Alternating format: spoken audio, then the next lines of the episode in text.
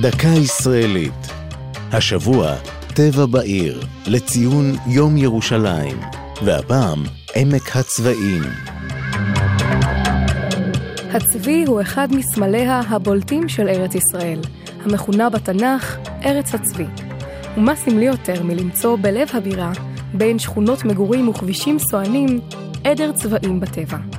עד 1993 חיו כ-30 צבאים בעמק תרשי, סמוך לקיבוץ רמת רחל.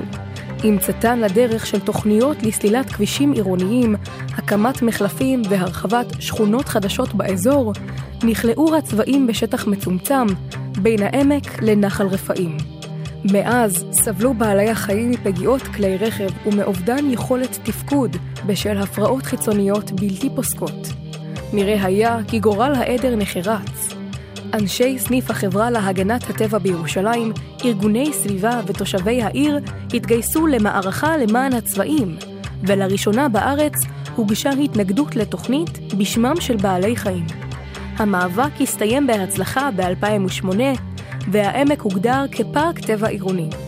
כדי לשקם ולשמר את המין הארץ-ישראלי, הובאו למקום צבעים בגירים, והוחל בעבודות שיקום השטח.